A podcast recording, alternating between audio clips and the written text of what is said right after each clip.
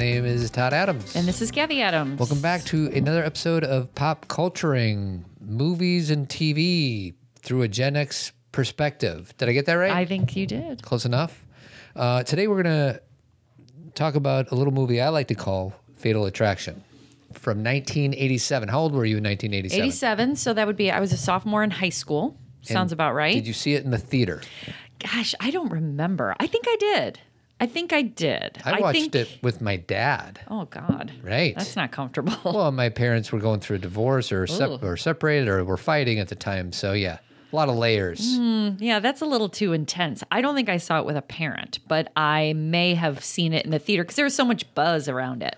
Sweetie, my dad took me to see Fatal Attraction, and my mom sat us down and said, Let's watch The Burning Bed.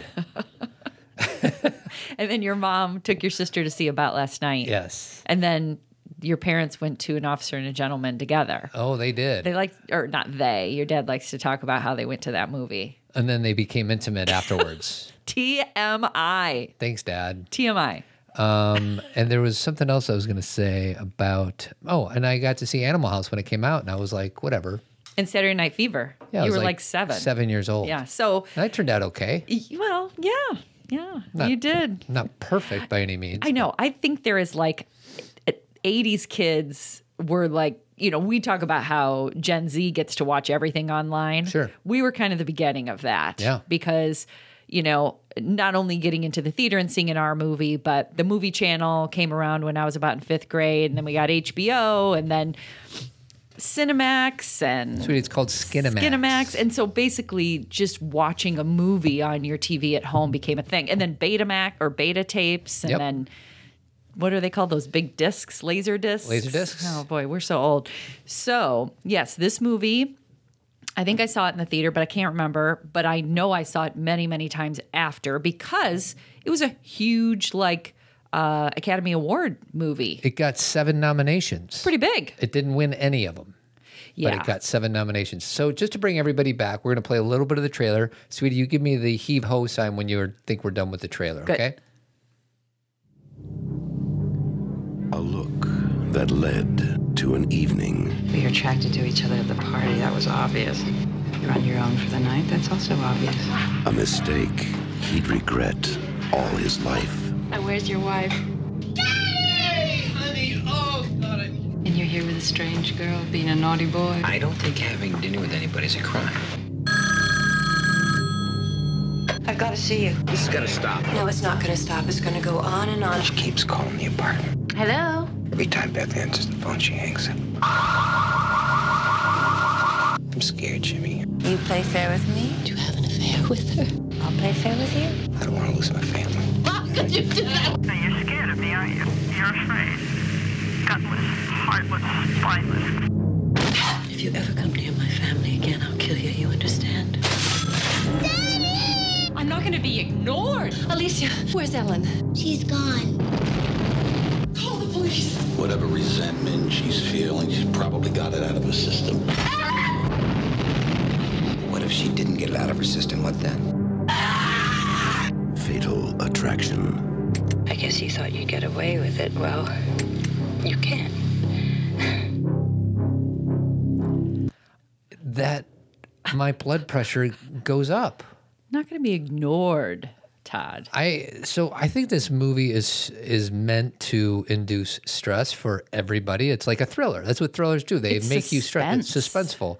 But as I remember, even like watching this as a young man or an old boy. I don't know how old. In 1987, I was Who says old boy? old boy. I was 15 years old. I'm an, o- I was an old boy. You were a you were a young man. I was an old boy, Nobody sweetie. says old boy. I said it. I- Oh, I am okay. I am part of mm, somebody. Um, okay. But and I'm not a cheater. I've been loyal to my wife, but even knowing that it makes me like feel like I'm in it like I did something wrong. This movie is captivating and makes me feel like I am in this horrible mess. And I feel like watching the movie is like a bad dream. It is. I was just going to say that. So Todd and I rewatched this movie the other night, and we actually brought our rabbit downstairs to watch with us. yeah, we got a picture of of me with the rabbit, not during the rabbit scene. No, I posted the picture on Instagram so everyone could see it, but we covered Smokey's eyes, so she didn't see. We actually fast forwarded through it. yeah, Do we you didn't want remember? Smokey to see that. Well, We didn't, yeah. we didn't want to see Whitey in the was that the name of the rabbit? yeah Whitey? Whitey.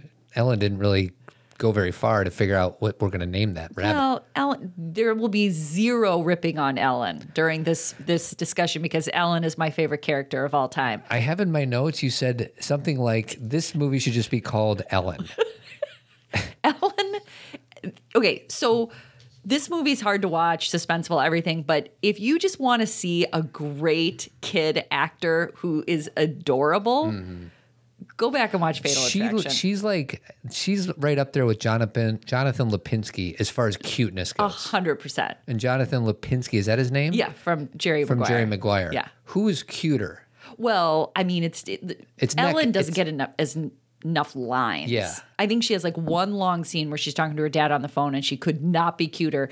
Otherwise, she just gets really quick, you know, little comments, you know, like when she wants a rabbit. Yes. But anyway, we um, watched this movie, and I kept saying to Todd, like, once he makes that decision to sleep with this woman it's so all downhill from there in like meaning that he there is no way out and that's kind of why when you're watching it and initially it's just kind of like oh she keeps calling or she keeps showing up and he's kind of annoyed and and she'll show up but then be like okay i, I really won't show up again and then it gets progressively worse and you're you're so in his body because he's like watching his wife, who's played by Ann Archer, and his daughter Ellen, who is the star of the movie, Mm-hmm. and you just are feeling how how much he regrets that choice. how like he's looking at his family, going in that one night, or he, it ends up being two, really. Well, the way I want to frame this show is usually we either frame it by best scene or something like that. Instead, I want to frame it uh, using two parallel tracks. Okay, let's do that. The first track is signs that she's not right. And I'm Okay. talking about Alex. Right. But we're definitely, let me say this. I know what Todd's doing here, but we are going to focus on that this was not all Alex, right? The second track is Okay. rating uh, Dan's mistakes. Okay, good. I- Okay. because I think a lot of people think about this movie in terms of wow, you know, Glenn Close's character, Mm-hmm. um, Alex Forrest is her name, and just the names like Forrest. Yeah. You know, um, I love I love when people name people and it's things that are Dan relevant. Gallagher, I think. Yeah, right? which is just like the your everyman. average man, Yes. right? Um, but Alex is. People always think about this movie in that way that she's kind of crazy, Mm-hmm. but when you really watch the movie, like, and yes, she she is the one who has the the the mental decline. Yeah. but really. He he was just as involved at the beginning. For sure. And, And- we actually and I'm excited we're gonna do the red flags because they come up pretty quick. So we're gonna basically fast forward to when they decide to. Well, not that, as they're deciding whether or not they're gonna cheat on each other, or he's gonna cheat on his wife. Okay? Right, okay. The first sign that um, that his mistake is getting in the cab. You said to me, so like it's raining out, his umbrella doesn't work, he needs some to be dry. Yes, before you go there, I know where you are. Can I go back really quick? Sure.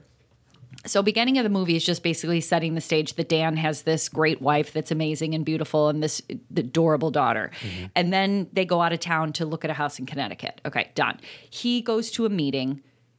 At the meeting is Alex, who he had met the night before, and they had had like a one minute exchange. Yeah. And at that first meeting that they had at that party where they had the one minute exchange, she looks like amazing, Mm. right? She's like, Stunning. stunning. Like she's like one of those women who you know could care less about anybody else there. That she's like they actually have this uh, scene where they set up. I'm going even further back where Beth, um, Dan's wife, Ann Archer.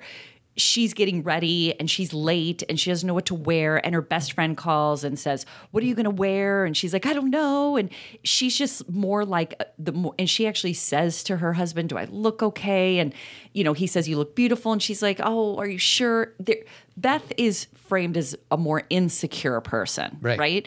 And then you see Alex and you're like, this person did not ask anybody what she should wear. Right. Okay. So she's like, fine. Um, and then we'll jump to where you are. Beth and Ellen go out of town. He goes to this meeting. Alex is there wearing all white. Mm-hmm. You you got to pay really close attention to what she wears in this movie. She wears a lot of white. She wears that little white teddy. right, Like, and I get, does that represent purity or white something? teddy. Isn't that what it's called? She referred, Glenn Close referred to that garment where they're having the big fight towards the end of the movie. You mean the nightgown? Yeah, it's like a nightgown. Well, a teddy is like that's a different thing. okay. That's like I, I thought she used that word to describe what she was wearing. I Okay. don't know. Um, so yeah, so they and they have that kind of weirdly sensual but awkward conversation where they have dinner. So family's out of town. Right. Dan's having dinner. He's a married man. he gets in the cab though. You were saying he gets in the cab first, which is the first mistake. First mistake. And and you have said to me that, you know, I have friends who have cheated on their wives. yes, and we've had discussions about and we've had discussions. So for the guys out there, and you know, this is an important thing. Call this a public service announcement. it's not about the act of having sex. That's obviously the the encapsulation. culmination, That's the yeah. encapsulation of the mistake. But it's all the mistakes that have because as guys we can like make an excuse like, well, when when you get in that position, it's really hard to say no because you have this sexual impulse and it's really hard to deny that in the moment. So it's not about that moment. It's about the 10 moments that led up to that moment. Right. So the first one of those moments for Dan is getting in the cab with this woman that he obviously thought was attractive the night before. Right. His umbrella's not working. She comes over with her umbrella. She says, let's share a cab. And he gets in that cab. And then they decide to have dinner, which I would call mistake number two. Yes. Because share the cab if you must. Yes. But the decision to go to dinner is an intimate choice. Yes. Especially if you've been kind of looking at each other or having these like little, you know, discussions where there's an obvious attraction. So I'm going to play a little clip, and this is a I don't know, like a biography channel documentary on Fatal Attraction, Oh, good. and it's Glenn Close, I think, describing the scene where they're at dinner, kind of flirting with each Yes. other.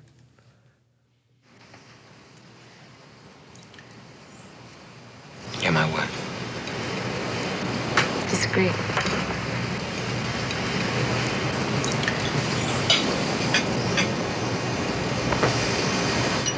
Yes, I'm discreet. Me too. And I remember Adrian, Adrian is the director. Adrian Lyne. Mm-hmm. Adrian telling me when it was Michael's close up to actually say really racy things to him.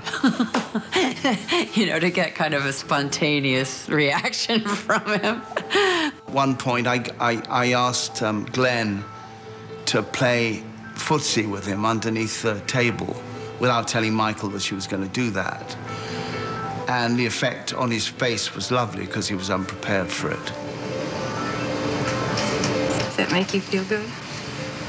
So I think that's when she's playing footsie with him to Michael Douglas without him even knowing that that was going to happen. And he said, it doesn't make me feel bad. because I always wonder what she's talking about when she says, "Does that make you feel good?" I thought it was a a follow-up from the previous thing that was just said. It was what she said. He said, "Why don't you have a date?" Oh. And she said, "I did have a date. That's a phone call I made. I canceled." Got and it. then she says, "Does that make you feel good?" Kind of like I chose you over this other person. Got it. Now, what I like about that scene is that that's really the last time, or maybe the second to last time, Mm-hmm. because when they're at her apartment, she's pretty. Um, she she's got a strong energy about her.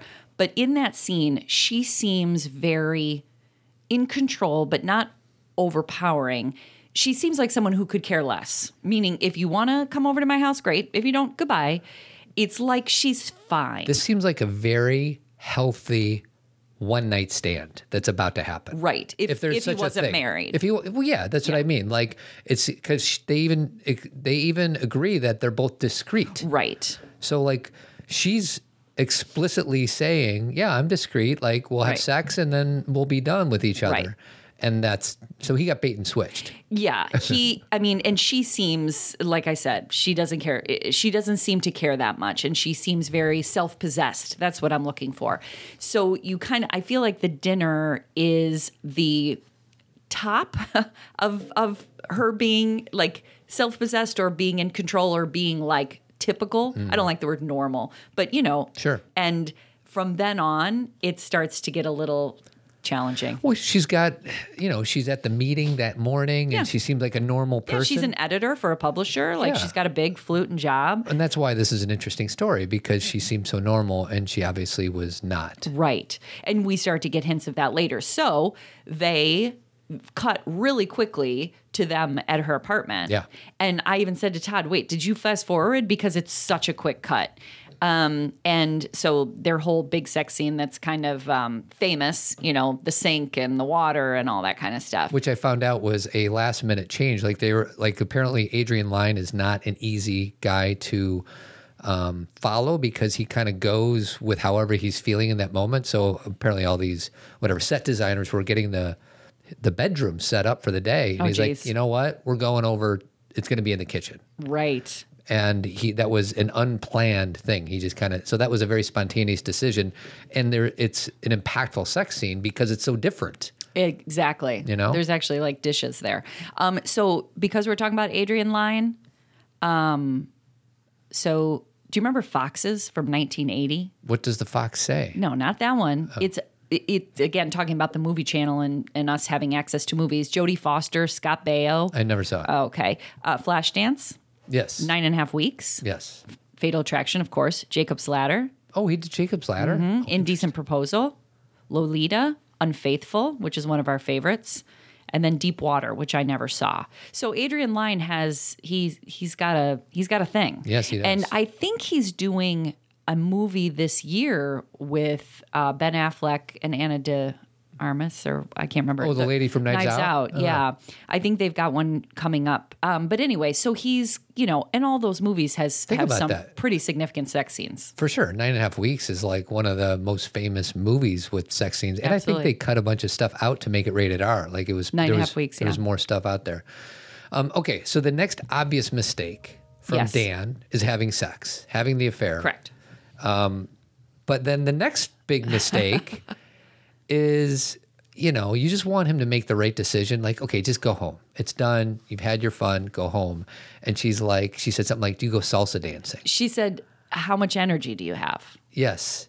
That's what And- she says to him. Yes, and they go dancing, which which all of a sudden, it's like this is no longer a momentary lapse of reason. This is a date. It's this is a date. Yeah, Todd and I were trying to figure out the timeline. We're like, okay, they left a work meeting, they went to dinner, and then they went to her house. What time was it? Like, what time are they finishing?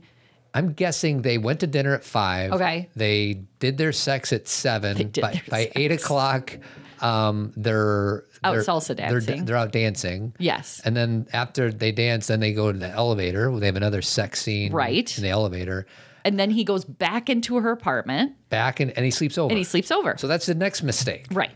You go salsa dancing. The elevator, not a great idea. Correct. And somebody walks by and sees them. Yes. And then. Um, He spends the night. he spends the night. He goes home to try to get get some work done. So far, Dan is losing. Dan's losing.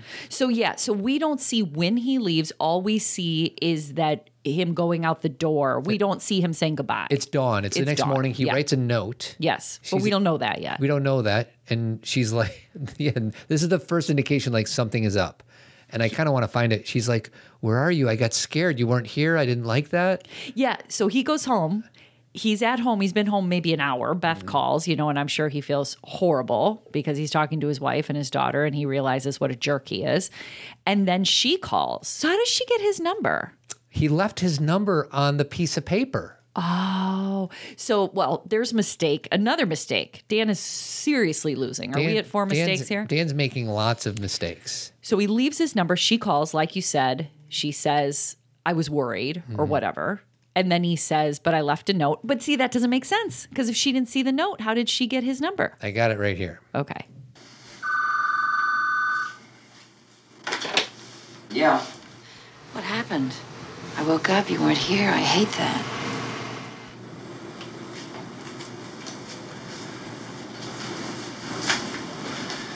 You didn't, uh, you didn't get my note? What note? I left you uh, a note right by your bed.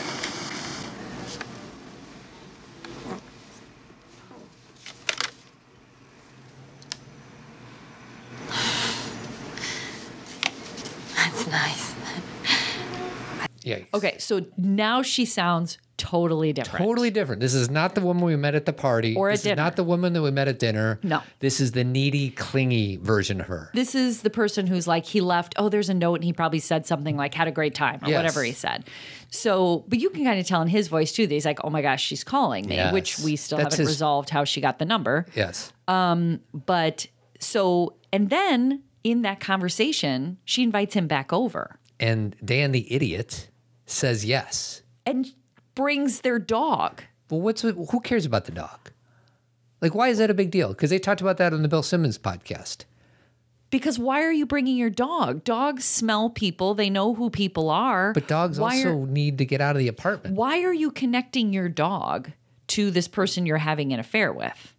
Do you So know what I mean? So uh, they're like it. Cr- it creates some emotional ties because there's a it's dog got, there. It's got nothing to do with. I, I agree with Bill in that podcast Yeah. or whoever said it in the rewatchables. Is that you don't? There's something you talked about there being some level of intimacy going salsa dancing. Mhm. You're spending a, a nice Bringing your dog. day so, in the he- so park. he's bringing his world to. Yes. Got it. and that poor and it's not like the dog is going to be harmed by it. Yeah. Um, Whitey's going to be harmed by it. Yes. Whitey is eventually going to be harmed. the by it. rabbit but it's not that the dog is going to be harmed but it's so like you're basically saying like I, I did come home and feel crappy but i'll just take the dog out and do this again Yeah. it's it's gross Yeah. so they go to the park Go to park. Uh, they're playing tennis. She's surprisingly athletic to me. playing tennis Playing tennis. They have a tennis ball with the dog. They're just throwing it around. oh they're, i was they're gonna not. say They're not playing tennis. all right Um, i was like i totally missed yeah, the missed that one. tennis scene Um, and then she overthrows him. He runs, he Yeah, yeah. collapses, pretending to have a heart attack. Yeah. And then we find out later that she gets upset, but she's messing with him. so it, you got to explain Okay. So he pretends that he has a heart attack or he's pass whatever, he's gassed and he passes out or whatever. And then he wakes up laughing, saying, I was just messing with you. because she runs over and says, "Wake up!" or "Dan, are you okay? Dan, are you okay?" Right. And then he kind of starts laughing like he was fooling her, and she says, There "Are it you is. going to play it?" Dan? Dan? Dan? Dan? Dan, can you hear me? Oh my god.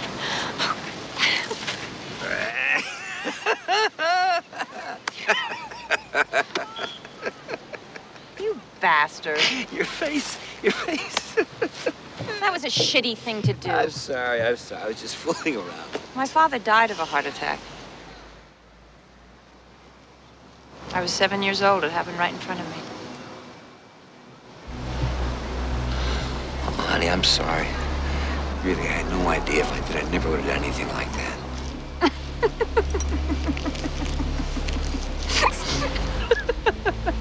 Wait, is he, he didn't die? He's alive? yeah, he's alive and well and living in Phoenix. So we don't know that yet, but she's telling the truth That he died. that he died. Yes. When later on in the movie, he's going through her house and going through a scrapbook, and you see an obituary that he had died. He had had died of a heart attack at 43, probably when Alex was seven. Now, that scene. So we were talking about how she calls him and asks him to come over with the dog, and that was a red flag. Sure. That scene's a huge red flag. The tennis scene or You keep after calling dinner? it the tennis scene. They were not playing tennis. The tennis ball the, scene. The heart attack scene yes. when she starts laughing and s- and makes that as I'm putting this in air quotes a joke, Yeah. that is a huge red flag on the Alex side. And, and Dan's facial expression, you you know that he sees that as a red flag because who thinks something like that's funny? Dan's just making mistakes left and right. And this is just the beginning. Cause then they go and have this like nice pasta dinner and listening to Madame Butterfly. Like, what are you doing, Dan? Like, yeah, the what- madam. What is he thinking? Well, he's not. Um, he's thinking. Is he thinking about having sex later that night with her? Of course he is. And I'm sure he enjoys her company for a multitude of reasons. She's different. You know, she's exciting. There he's he's having this experience that he thinks it's fun. Mm-hmm. Um he's not thinking with his head. You know what I mean?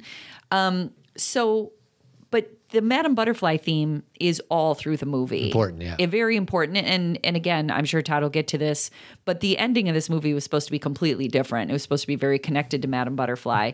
And they even, you know, I was noticing on this watch, Todd, Yeah. that even the very beginning, the party that they're at, there's a whole like Japanese theme. Mhm. They're like selling a Japanese book. Right. Do you remember that? Yeah. So it's like and and they talk about at her house when she's making that spaghetti um about how Madame Butterfly happens to be both of their favorite uh, Yeah. opera. So it's like they Every have that in second common. that goes by, she's getting more and more invested Absolutely. into this potential relationship. and then they have the dinner and he stays the night again. Uh, Correct? I gotta go. So they just had sex again, and now he's got to go. Okay. So you said she wasn't coming back till tomorrow. She's not, but I got things to do, Javier. He's got things to do, sweetie. He's got things to do, He's a farmer. honey. He's a farmer. That's the other mistake. Don't call her honey. Honey. What is he doing? I don't know. Go home. You know, I don't think I like this. Like what? The way you run away after every time we make love. Red Even flag, that. make, Make love. Well, Alex, what difference does it make whether I leave now or in the morning? Spoken like a one normal guy. What's the difference if I leave now or later? We're done. Yeah, we're done. We're all good. We just had sex. It's fine. I gotta go. Well, you're not going to leave now. Uh oh. Uh oh. Will you stop? A minute. Come on.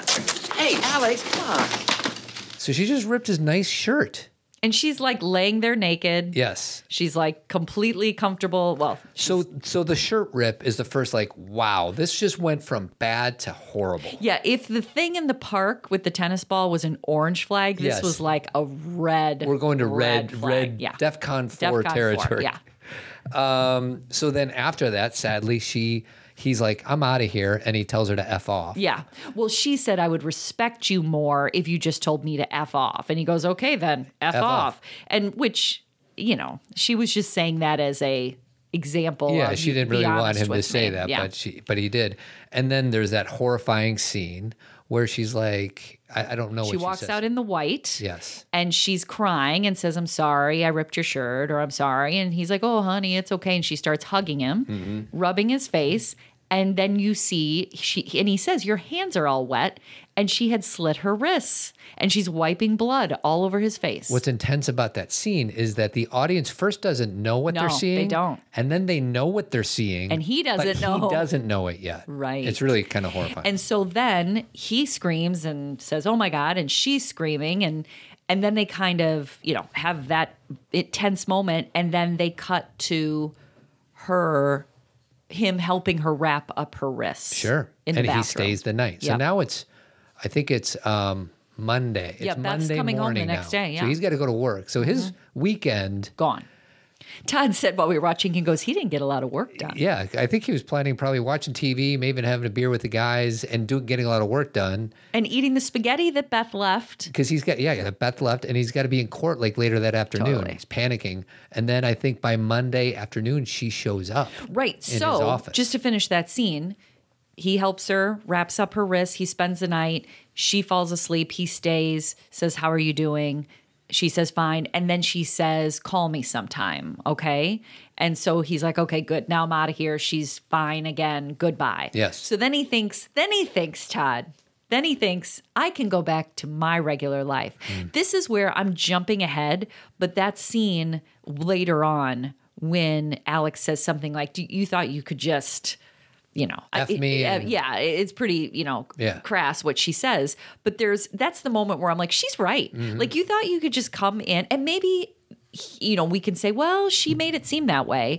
But he just like, jumped in did ever everything he wanted to do and then was like okay now i'm it's a clean break It's so interesting because sex is such a complicated topic because you can look at it through one lens, like two consenting adults having sex. Does that mean that there's some commitment beyond it? Correct. Right. She they had a kind of weird informal agreement that they're both they can both be discreet. So if like if I were Dan, I'd be like, "Where's this coming from? You Right. said discreet, Right. And you're calling me at my home at two thirteen in the morning, and you're showing up at my office. Yeah, I will say that the way the movie lays it out, if this movie was done in 2021, Yeah, I don't think they'd ever make this movie in 2021, but if they did, I think they would make her they would that conversation at dinner wouldn't be that way. Yeah. I think it, I think they would have left out the Pull kid to back be a little discreet bit, because yeah. they would want it to be more like you both bought into The reason that this movie was hard to land is because they don't the audience. So pretend there before this movie got made, the people who decide whether or not to make a movie and spend the money is like, who are you rooting for? Right. There You have this cheating husband and you Right. have this mentally ill woman. Yes. There's no protagonist. Right. What they found out in the test screening, they were really nervous to see it, and we'll talk about the alternative ending Right. later. But in the test screening, when he jumps in bed and messes up his own bed, Yeah. which is a really kind of funny scene. Like, yeah, he's just He's trying got to to pretend he's been home. cover up the evidence or Yeah. whatever. He they they said that the audience laughed. They liked and the him. directors are like they've already forgiven him. Yeah, they like So him. that's when they knew they were on to a good movie. The the one thing, and again, I'm going back to the rewatchables when they talked about Fatal Attraction a couple years ago. I one thing I really enjoyed was their conversation about Michael Douglas as an actor because he obviously plays Dan Gallagher, and that Michael Douglas as an actor understood that he could go into a movie, be a real jerk, and still be who everybody's rooting for. Yeah. You know, he could go into Wall Street as Gordon Gecko, and everybody is still like, wow, Gordon's the coolest. He could go into um, what was the one with Demi Moore? Um, Deception? no, no, Uh, disclosure. Disclosure.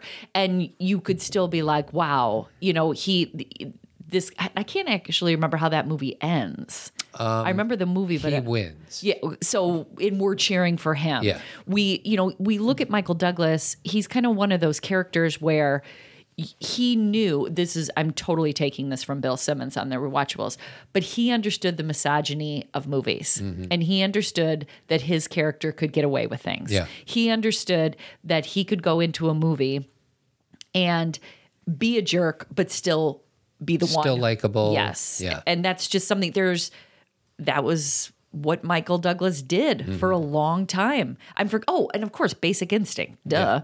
Exact same thing, right? He's kind of shady and horrible in basic instinct, but we're we want them to end up together. It's so weird. So there's a few things because I have so many, and Yeah. I'm not going to get through. So I'll just rapid fire some of the signs that Alex isn't Okay. normal, other than what we've already said. She shows up at the office the next day Right? In all black. in all black.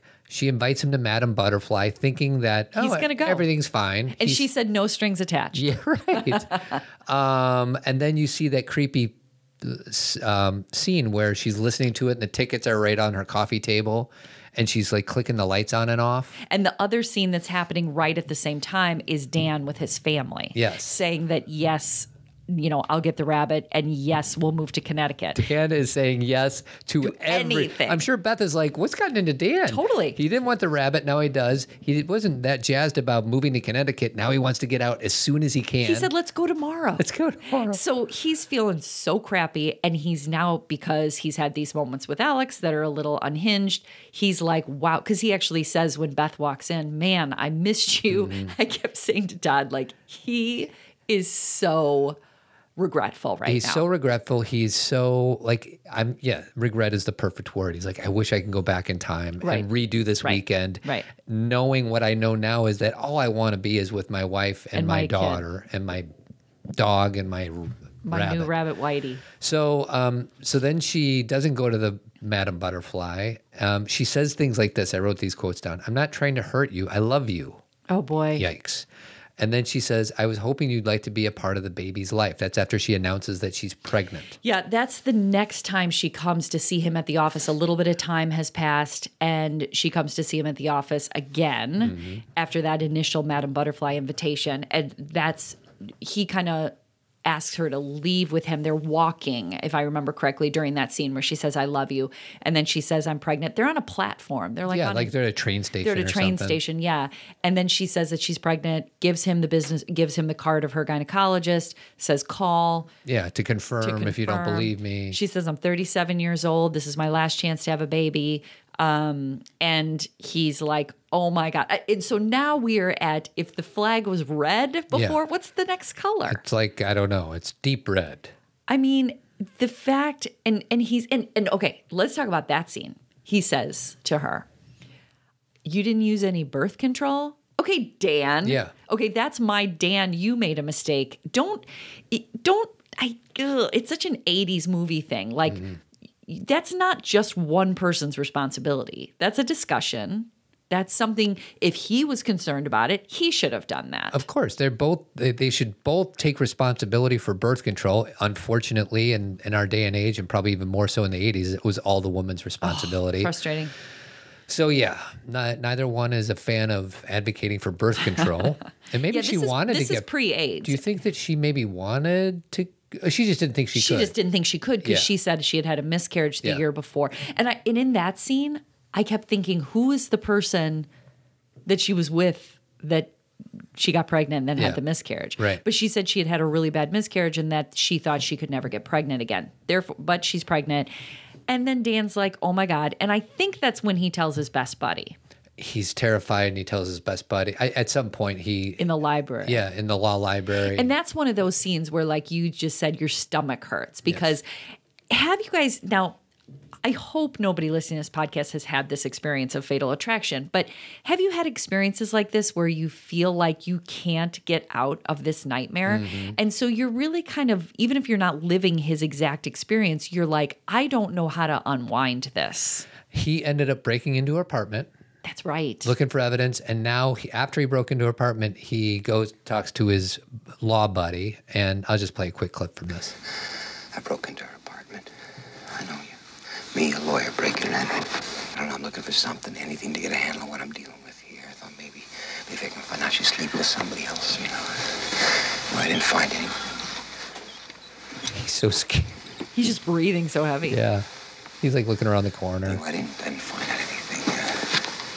Uh, Jimmy, I don't know, I don't know anything about family law, okay? So you gotta help me now. What kind of case does she really have? So he goes on to say, And basically- Jimmy says, basically, it's- you're screwed. You're screwed. He's like, it's not good. And Jimmy's How- like, what is he asking? Like, what family law? Like, can he? Can we force her to not have the baby? Like, Yeah. force an abortion or something? What kind of what kind like I don't know what he's asking. I don't know. So then um she ends up calling at 2:30 in the morning. And he answers the phone. Beth is next to him and he has to pretend that it's someone from work. What a yeah, best when is best antennas coming up like, wow, this doesn't seem normal. Like there's a lot of signs that It- things he's yeah. acting differently. Yeah, you're right. I mean, there are, but I kind of feel like in that scene he's saying, "Hey, can't we talk about this in the office in the morning?" Like y- unless you, you can hear the other Mhm. end. So that is that is a problem. That's a red flag. So this, you know, obviously Dan made these horrific mistakes and he he tried to hide it for way too long. Right. Now he was hoping that maybe she would just like get sick of him and go away. So I think he was doubling down, hoping that that Alex would just bail, and she doesn't, and it makes everything that much worse. So I feel like if this in this movie has a lot of um visual what am I trying to say metaphors like there's a scene at the end uh, you know we're getting into it right now but where uh, Alex takes uh, Ellen on a roller coaster. And I feel like if we're going to call this movie a roller coaster, this is where you're going down the hill. This, like, thi- at Yes. this point, because this is when she shows up to pretend that she wants to buy the apartment. Yep. Remember that? Yes. And then this is when things just, I mean, this is where things are going off the rails. They were scary before, but now we're talking scary, scary. So where he walks into his apartment that they're trying to sell because they're going to move to Connecticut and he can hear their voices. And he walks in and Beth and Alex are talking and Alex pretends, oh, haven't we met before? That kind of thing. Oh, it's so uncomfortable. And then um, after the the rental That moment. moment, he goes and is like, you know what, I'm sick of this. I'm going to her apartment. He like sneaks in again. Somebody Mhm. Mm-hmm. like leaves while he walks in. But I'm gonna tell you it's gonna stop right now. No, it's not gonna stop. It's gonna go on and on until you face up to your responsibilities. What responsibilities? I'm pregnant. I'm gonna have our child. Alex, that's your choice, honey. That has nothing to do with me. I just want to be a part of your life. Oh, this is the way you do it, huh? Showing up at my apartment? What am I supposed to do? You won't answer my calls. You change your number. I mean, I'm not gonna be ignored, Dan. She's not going to be ignored. I'm going to say that to you all the time now. I'm not going to be ignored, Todd. So that scene is where you're like, oh, this isn't going to change. Mhm. Like he keeps trying to use his old tools. Like I'm going to threaten you with my strength. I'm going to threaten threaten you with legal things. I'm going to threaten you with the police.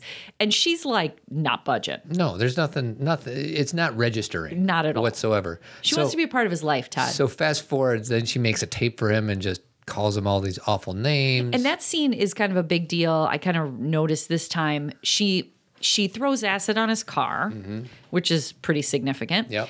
And then she puts a tape. I think it's she gives someone the envelope to give to him. Because Right. you remember someone runs up.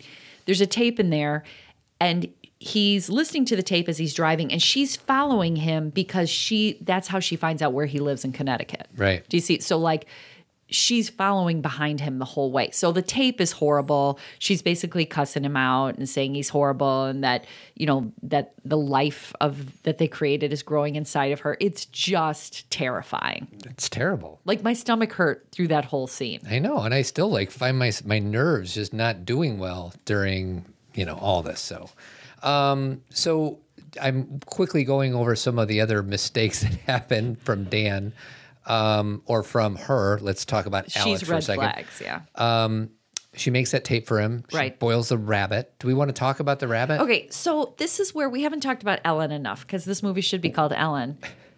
She gets this rabbit. She is the cutest thing in the world. All right. You ready for some Ellen, sweetie? Oh, good. Hey, honey. Oh, God, I missed you. Yeah? You did? Uh-huh. huh. Well, good, honey. Why don't you slow down? I can't understand one word you say. I know you do, honey. Hi, I did this one. You did?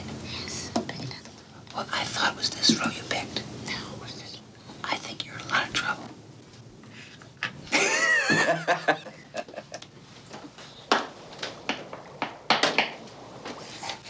Oh, yeah.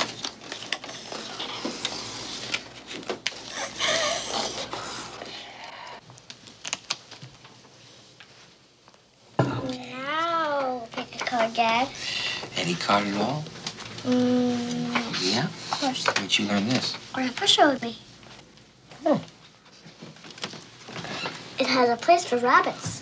Oh no, she said it. She said the R word. Oh no. Not rabbits. Rabbits! Rabbits! rabbits! rabbits! Rabbits! Well, what can I tell Um, do you know who? Um, what other movie she was in? Ellen.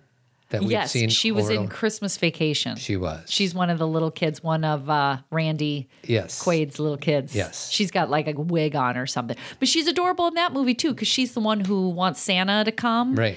And I think Clark stays up and like talks to her. So she's adorable there, but she's older. Yes. But she's so cute in this movie.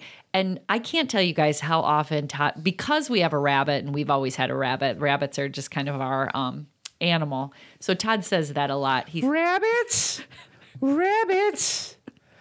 Um, and the girls don't know what it's from. So what else do we want to play other until I Okay. play the alternate ending stuff? Okay, so let me just bring everybody up to speed since we kind of went back in time there with the rabbits. So she figures out, Alex figures out where they live, and then they leave with the dog, thank God, um, to go to grandma's house or something. And Alex comes over. You don't see it, all you see is them returning home.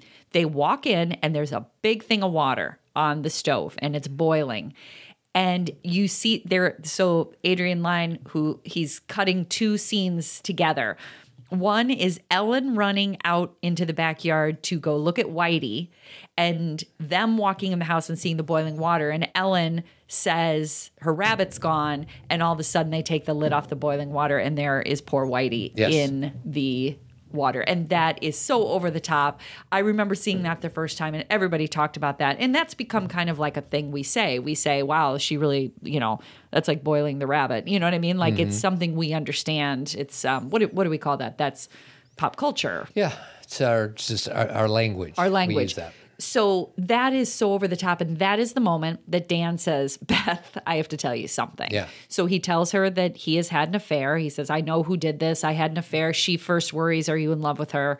She's like, no. And she's very upset. And then this is the worst scene, Todd. They get in a huge fight, and Ellen comes out Mhm. and starts crying. Yep. That's when I said this should be called the Ellen movie. So that's a horrible scene. He has to move out um, because well, I of have course. a quick piece on that scene where Ellen or where Ellen comes out and sees her parents fighting. So sad. Um, I think this is it. Yeah. And in the background, the little girl is standing there, their little daughter. And she looks so confused and she's holding this little doll. No, I don't want to hear it. I don't want to hear And it. it's such a real moment. My direction was This is the actress of Ellen as a woman. to. This is who's talking. Oh my God, I wanna see her. Come to my mark, which was in a doorway, and to stand on the mark and not say anything. And so that's what I did, and and I had my unicorn here, my little uni. Unlike her more seasoned co stars, the young novice didn't have the same acting tools to build an emotional moment, so the crew needed to get creative. And I'm standing there, and all of a sudden, Michael kind of turns his attention to me and says, "What are you looking at?" I think I think I said that. I also think I said I think I'm gonna take it. I I said you don't need unit anymore. I said I'm gonna take it away. And so he just kind of starts to get me, and he said, "Oh, you know, look at you and your stupid unicorn. I'm gonna take that unicorn. I'm gonna throw it in the garbage. I'm gonna take that unicorn. I'm gonna give it to somebody who really needs it." And I just kind of melt into her at one point and cry. And, you know, I think that they finally got the desired effect. And then they, Adrian said, cut. And all of a sudden, Michael's demeanor completely changed. And, you know, he ran to me and held me and was, I'm so sorry. I'll do anything for the movie, right? Oh. Oh, that is so sad. Yes. Is that really how, what we do for to kids in a movie to get them to cry? That's what they did. Mm, Uni was her baby. When you see her, she's like petting it. She, oh my God, I could cry right now. It's like such a, it's a heart wrenching scene. and can I just say this because for those of you who listen, you probably know we do this podcast called Zen Parenting Radio. Please don't fight like that in front of your kids. Mm-hmm. No. It's so traumatizing. Yes. Be a It- grown up. don't Talk, do that. Talk outside of their ears. I- I s- Absolutely. I'm speaking from personal history, and I'm still unwinding some of that crap that my parents gave to me when I was six years old. Yes, just don't do that. So back to back to this fictional movie. Yes. Um, so anyway, he leaves, and then he at this point, this is when Beth goes to the school, and where she goes to pick up Ellen Mm-hmm. and finds out is asking all these people like where's ellen i'm picking her up they're like she's gone She's gone and she like finds ellen's friends and is like where's ellen and they're like she's gone so basically alex picked up ellen at school how they allowed that to happen is beyond me Well, it was the 80, 1987. Let anybody pick anybody up you're in right. 1987. What am I thinking? It's not now. So anyway, Alex takes Ellen to a very deserted like carnival. I, I, that was one of my unanswerable questions. What's El, what's going on in Ellen's mind right now? Hey, I'm a friend of your parents. Right. Come hang out at the carnival with me or something. And that whole scene is so disturbing for a multitude of reasons, which are obvious. But again, my love for Ellen gets in the way where I'm like, this poor kid. Mm-hmm. Mhm. She, you know, like Alex is buying her ice cream and all this stuff. But you know, as a kid, you know when something isn't right. Yeah, she feels it. She won't. She she may not be able to explain it, but she knows something's off. Yeah. And so then Beth goes driving around looking for Ellen and is driving so erratically, sobbing, and gets into a horrible car accident. So the next scene you see with Dan, he basically how did did we see Ellen come back home? Alex drops her off, right? Yes. So we see Alex drop She's off safe. Ellen. She's safe. But then Dan goes to the hospital. Beth is in the hospital. Beth's dad is there. I'm sure best dad's like, get the hell out of here. And he does. Doesn't he look Yeah. at him like, oh Yeah. my God? And then Dan breaks down. You Mhm. finally see Dan break down and be like, oh my God, look at what I've caused. Mhm. And so that is then where we get to the end of the movie. So should we talk about the? Should we remind people what happened at the end of the movie, or they already know? yeah, And go should we- ahead and explain what happens at the end. So what happens at the end is um, Beth comes home from the hospital, Uh-huh. and they he's really Dan's got he's in his nurturing role. He's taking care of his wife in a way that he should have been doing all along. he tells Ellen he's going to live there again. They're going to try Things and make Mm-hmm. are it work. good, Mhm. and then all of a sudden you see in the mirror Alex shows up. Right. And Dan's downstairs making tea. Right. There's a fight between Beth and Alex. Alex like stabs her a few times in the leg. Well, Alex is stabbing herself, Herself. in the leg first. She is, but then she she doesn't stab. I shouldn't use the word stab. She's like cutting Beth's leg because Yes. there was one point where she's you think she's going to go through her leg, Yeah. and she moves her leg. But so basically, they get in that big fight. The water is just going through the ceiling for some reason. That's a weird part, but that's how Dan realizes that Right, because the tea kettle um, is making drowns too much out the sound. Yeah, And then there is a fight, and Dan is choking her and Drowns her. drowns her in the bathtub. And then Dan does what everybody does in a horror movie turns away from the bad guy and or bad woman in this bad time. woman. And then all of a sudden, she springs back to life Right. and gets shot in the belly by Beth. Right. And- Which is so infuriating to me. Yeah. That I know the audience loves it. I know everybody cheers and everyone's like, Beth is so amazing. But the fact that Beth had to solve all this, Yeah. the fact that now Beth has to go through life knowing she killed somebody who was pregnant, Yep. the fact that she got involved, it, it's just infuriating to me. So that was the movie that they shot. They so they shot that ending six months after Six months. they were done shooting. Wow. And the reason was because they had a different ending. And I think I'm not positive. I think this is the part where the directors that are producers explain what happened. Michael's gonna get off. I'll just cut deeper next time. Or I'll kill myself. I will. And this was the ending that everybody loved, and this was the ending that was shot. We went to do what are called previews, where you put it up in front of an audience. So real quick, the ending that they originally had, she kills herself, and It- Alex does. Alex kills herself. Yeah, basically she does she it's like really consistent with Madame Butterfly. Yes. They're following that same theme. She takes her own life. So Dan doesn't kill her, Beth doesn't kill her. She takes her own life, but then sets it up because there's a scene where uh, Dan is messing around with a knife at her place when he runs over there to like threaten her and you see Dan have a knife in his hand he puts it down so you know his fingerprints are on the knife so she set it up intentionally or Mhm. not Yes. intentionally Yes. to have him be blamed for her death. So the police come. They arrest Dan because his fingerprints are on the knife. Mhm. Because there's a, the the cop even says something like, "Well, when people commit suicide, die by suicide with a knife, they don't slit their throat." And Right. you see Alex just takes this knife to her throat. Wow. Instead of her wrist or some other way. So he's getting carted off to jail, and then Beth goes upstairs looking for the number of Dan's lawyer, Uh-huh. and in that.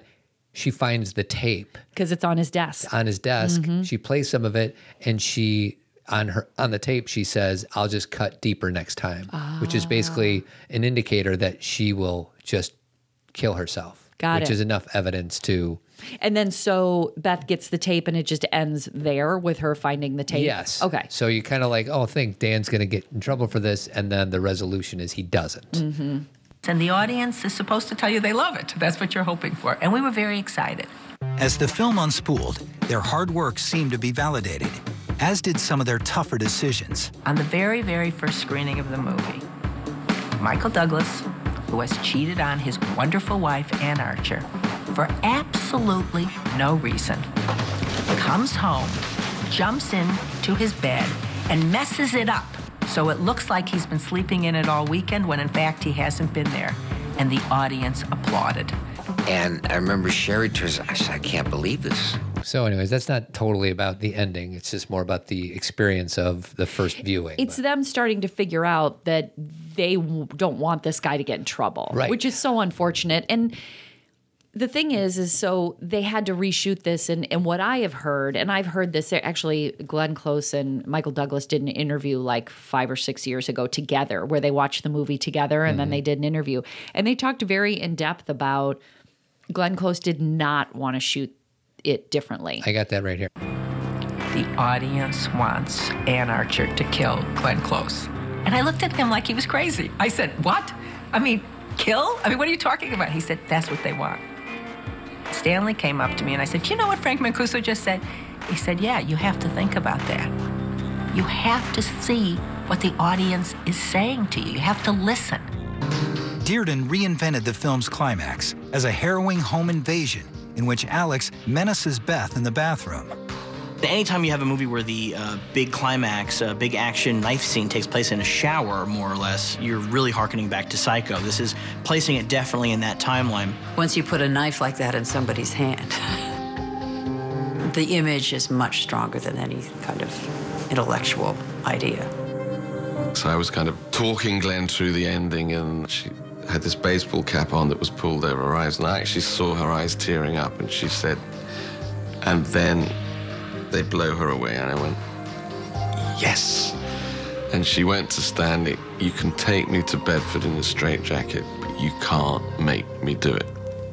I'd really committed to the character, and I thought it was betraying her to make her into a psychopath.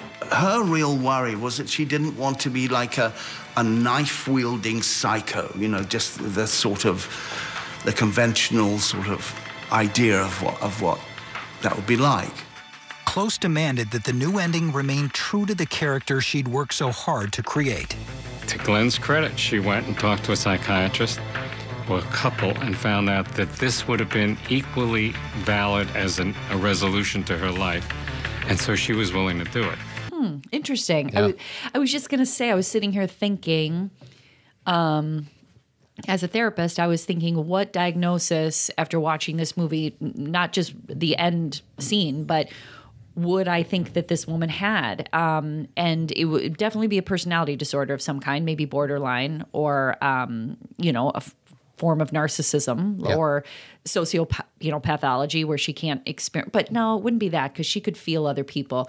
So, but I like that she was like, I will, I need to make sure that this character that I have fully developed and embodied would actually end things this way. Because I love their point is well taken. Once you put her back in that white nightgown in a bathroom with a knife, she's Norman Bates. Yep. Like now she's Michael Myers. Now she's Jason. You know, she's no longer a woman who's super lonely, who's m- misplacing her love on somebody who has no, you know, no desire to be with her. Like she's completely not reading what's really happening. She's in a fantasy world. She's delusional. That's So, the word. Are you ready for some rapid fire questions I have for All you right, about let's this go. movie? Let's go. The quality of Ben and Dan's marriage. What? Beth? didn't- I'm sorry, Beth and Dan's marriage. Okay. Well, It's you like know, I'm trying to get into the mindset of Dan. Like there, it looks so perfect as a viewer, but Dan can't do this without it being a little imperfect. That's not true, Todd. That's not true at all. You've read Esther Perel's work. People don't always have sex with other people because they're unhappy in their marriages. I mean, every every marriage has challenges. I'm not saying nobody's marriage is perfect, but people have sex with other people because they are unhappy in themselves. They feel like they're looking for someone to make them feel a different way. So instead, I should rephrase that question. Forget about quality of Ben and uh, Beth and Dan's marriage. yeah, why do you keep saying Ben? because I'm reading my notes and it says Ben. Oh. Um, quality of Dan's self esteem, I guess. That's the challenge. Okay. I wouldn't bring Beth into this equation. I, you So know, it's about Dan. And again, sometimes I'm not saying all the time. Sometimes a marriage can be unhappy and it's a sexless marriage, and then somebody has sex with someone else. That can happen too. But you know, when I'm talking about Esther Perel's work, it's all about why does someone stray, and sometimes it has nothing to do with the partner they're with. Mm. It's about the fact that they want to feel differently, and this person makes them feel younger, more alive. It's more new, um, and they access a part of themselves that they've missed. That's a really important distinction. Yeah. So, yeah, my question was misguided. Well, it, and you, make it reframed about her Yeah. instead of him. It's really all, it's his own inner journey. Correct. And there's something that he doesn't feel in himself. Correct. And he wants to feel it through Alex instead of Beth. Ex- it, there's an excitement that Alex has that Beth is, you know, and we could, I don't want to go too far down this path, but, you know, Alex is a single, high profile working woman. Beth is a stay at home mom who's fixing up the house. Yeah. One feels exciting, Yeah. one feels just safe, and that's it. Next question What preceded Alex's love life? So, like, say from the ages of 20 to 37. My biggest question about this movie. That's what I was saying before about when she says she has the miscarriage. I'm like, who did she Like, date? Didn't she? Yeah, like didn't she? Like, it, I'm made to believe that she had a completely normal, re, in, intimate, relational life with whomever beforehand, and then this one with Dan is the one that went bad. Breaks like, her. did she have a bunch of bad ones before that? we could uh, talk about would it have gone this way if she hadn't gotten pregnant? Mhm. Could she have let go Mm-hmm. if she hadn't gotten pregnant? Um, or was this what she did in all relationships and dudes just eventually moved or something? What are the odds of Alex not having some childhood trauma? Oh, she had childhood trauma. Right. It's No it's doubt almost a about it. certainty. Even if it wasn't, even if it was just seeing her dad die at a Mhm. young age, maybe she wasn't physically abused or even emotionally abused, but she experienced something that she obviously was not able to integrate. Um, what is Herman Munster, the waitress from Cocktail, and Jane Krasinski doing in this movie? Todd and I were like having all these like, oh, there's I actually I think I actually said that sentence where Michael Douglas is walking up the stairs and he's with Herman Munster. We're like, what's what's Herman Munster and, doing? and in then this the movie? waitress from Cocktail, the blonde waitress from Cocktail. waitress from Cocktail. She worked at the TGI Fridays with um, young Mr. Flanagan. I don't remember the waitress from Cocktail. She is the her, you know, the they double date, they go bowling. That woman. So I'm talking about um, Fatal Attraction here. Right. They they double date with their friends. Oh, that woman. That blonde. That's woman. Hildy. Hildy. She's the one who called and wanted to know what they were, Hildy- she was Hildy wearing. Ah. is one of the waitresses in Cocktail. And then Jane Krasinski has like, for those of you who know Jane Krasinski, she was in Thirty Rock and she's in, you know, Kimmy Schmidt and she was in Vacation and everything. But she has like a two second, like if you weren't looking for her, you wouldn't know it's her. Todd actually said to me, "Look who the babysitter is." Yes. and he goes, and that's her only scene. Yeah, that was a good catch. Yeah. Um, if Dan didn't stay the night after she slit her wrists, would she have let him go? Well, if he left after she slit her wrist, then he's a monster. I'm not saying uh, that's not the question. The question is, let's say that she tapes her own wrists up, would that have made Dan more? Um, would she have interrupted his life quicker and more forcefully, or would she have been like, "Screw this guy"? Well, I think she still would have been pregnant. And so Yeah. there is a pros- possibility. I just think that would have been more monstrous. hmm Uh, where does one get battery acid?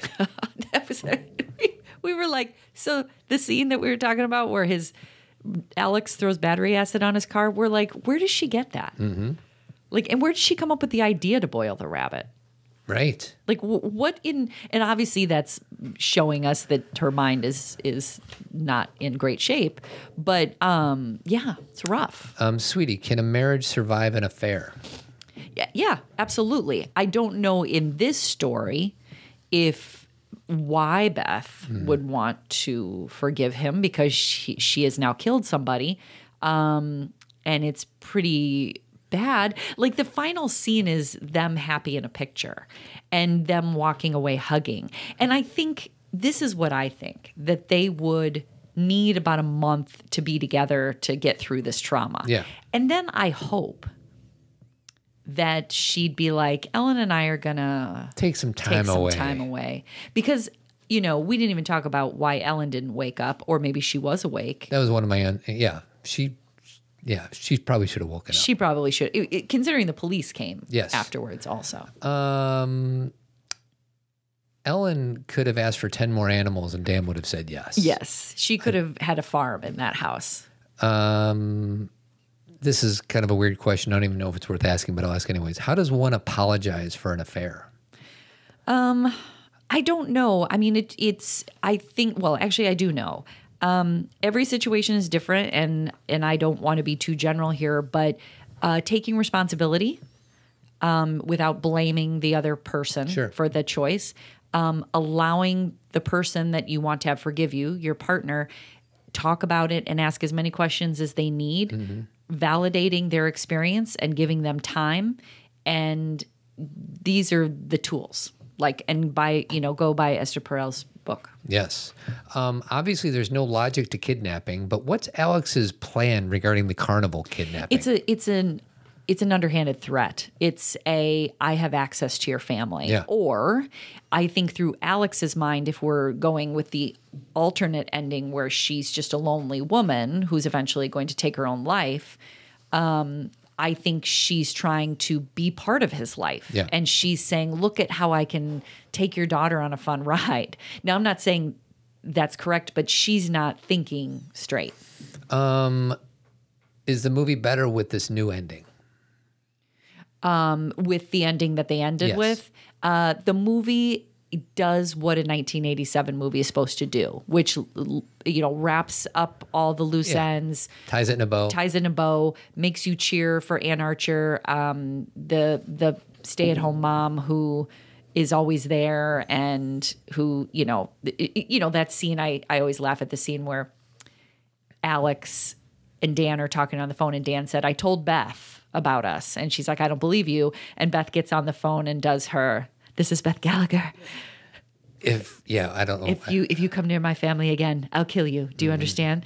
Um, so all of a sudden, she's like the protagonist, right? She's the one where we're like, this woman is on fire. Mhm. Um, the now, if they redid this movie and were more thoughtful about mental illness and what it really looks like, and didn't make it into some kind of trope, you know, like where they actually. It told it like a real story, then the Madame Butterfly ending makes a lot more sense. Are you ready for the Beth Gallagher quote? yes. This is Beth Gallagher. If you ever come near my family again, I'll kill you. You understand? Click. See uh, ya. Mama Bear. I know. Um, do Dan and uh, Beth make it? Uh, like I said, I think at, after about a month of getting through the initial trauma, I hope Beth takes some time. Um, But that's not the answer to my questions. in 1987, they probably stayed together. In 2021, I doubt it. Okay. Um, a few observations. Uh, Alex is a good breaker inner. What does that mean? She's uh, good at breaking into houses without anybody knowing anything. sure is. She just shows up in the mirror. She's just there. That was this. We were Todd and I were like, at what point did she come in the house? Yeah. because you're seeing them downstairs and they're like hanging out, Yeah. and then he's downstairs and she's upstairs, and we're like, when did she come She's in? a high functioning burglar. She's very high functioning. Ellen is a deep sleeper. We Deep- figured that out. Deep sleep. And uh, Dan, don't turn away from the killer after you drown her. I know. Just an The- FYI. it's the bubbles in the water. Um, a few trivia before we close out. All right. Uh, let's see.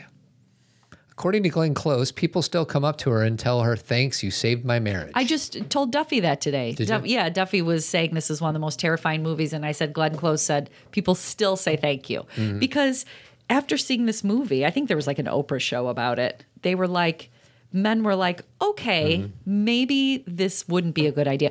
And you know what, Todd? They really actually did a lot of movies similar to this, like Single White Female. yeah, this is the and- beginning of a bunch of movies, those types of movies. The, as the ringer calls them, from hell movies. You know, the babysitter, the babysitter from, hell, the, roommate from hell, the coworker from hell. Oh. Yeah. yeah.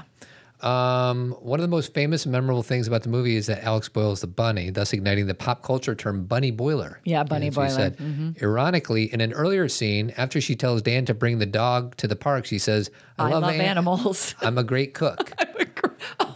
Isn't that funny? Yeah, and you know what? In the movie, there's so many tea kettles. Yes. There's so much, just like the roller coaster is like the visual and the experience of the movie, and then they also go on one. There are so many bu- boiling kettles. Yes. Like this is, you know, building up. Yeah. Very metaphorical. And the the reason Dan can't hear her at the end is because the tea kettle has finally gone off. Yes. And so it's just, ve- you know, everything's very purposeful. Michael Douglas was also working on the film Wall Street at the same Yes. time. Yes. To avoid a schedule conflict, Douglas would alternate between each film during the week. I read that too. He would like be Gordon Gecko on Tuesday and Thursday and Dan Gallagher on Monday, Wednesday, Friday. It's crazy. Um, ironically enough, in the Chinese zodiac, 1987 was the year of the rabbit. Did you read that? I did I did a long time ago. hmm Um, and then last but not least, the apartment used for the Gallagher's apartment toward the beginning of the film is the same apartment Adrian Lyne used in Nine and a Half Weeks. Oh, interesting. Not surprising, right? That's it, sweetie. That so it's a weird thing to say Fatal Attraction is a great movie because it's so disturbing and suspenseful, but it's an iconic movie and I think most people in Gen X have seen it more than once and we talk about it and like you said we have phrases that we say from it. So we hope that you enjoyed our our deep dive into such a traumatic movie. What's next? Are we doing about last night? Or are we doing a League of I Their think Own? we're doing a league of their own because we're Skylar has to watch it the same, for school. Pretty much the same movies. It's identical. About last night, a League of Their Own. or yeah, they're completely different. But they You think? yeah. But A League of Their Own I think has more of that Gen X feel. No, they both do. Well, I don't know which one will do. Just everybody has to wait and see. Shoot us an email. Let us know which one you want to see faster. About Last Night or A League of Their Own. Both incredible movies in their own right. And if you're listening to this, um, make sure that you're subscribed in your podcast app. Maybe give us a review, five star review, and um, listen to our other podcasts on Parenting Radio. That's right. Keep trucking, everybody. Thanks for listening, everyone. Remember to subscribe to the podcast so you never miss an episode, and feel free to leave us a five star review on iTunes. It helps people find us. Also, subscribe to our Zen Parenting Radio podcast, where we discuss self awareness and mindfulness, sharing the latest research and pop culture. We're on our ninth year, but there's still always something new to discuss. Do you want more Zen parenting? Check out our third podcast, otherwise known as Team Zen. One of our team members described it as an advice column meets group help meets like minded community. With your $25 subscription, you get two live Zen talks with an opportunity to ask us live questions, plus a Facebook community where you can interact or just listen to like minded parents. If you can't join us live, you can still access all the Zen talks through the Team Zen podcast app.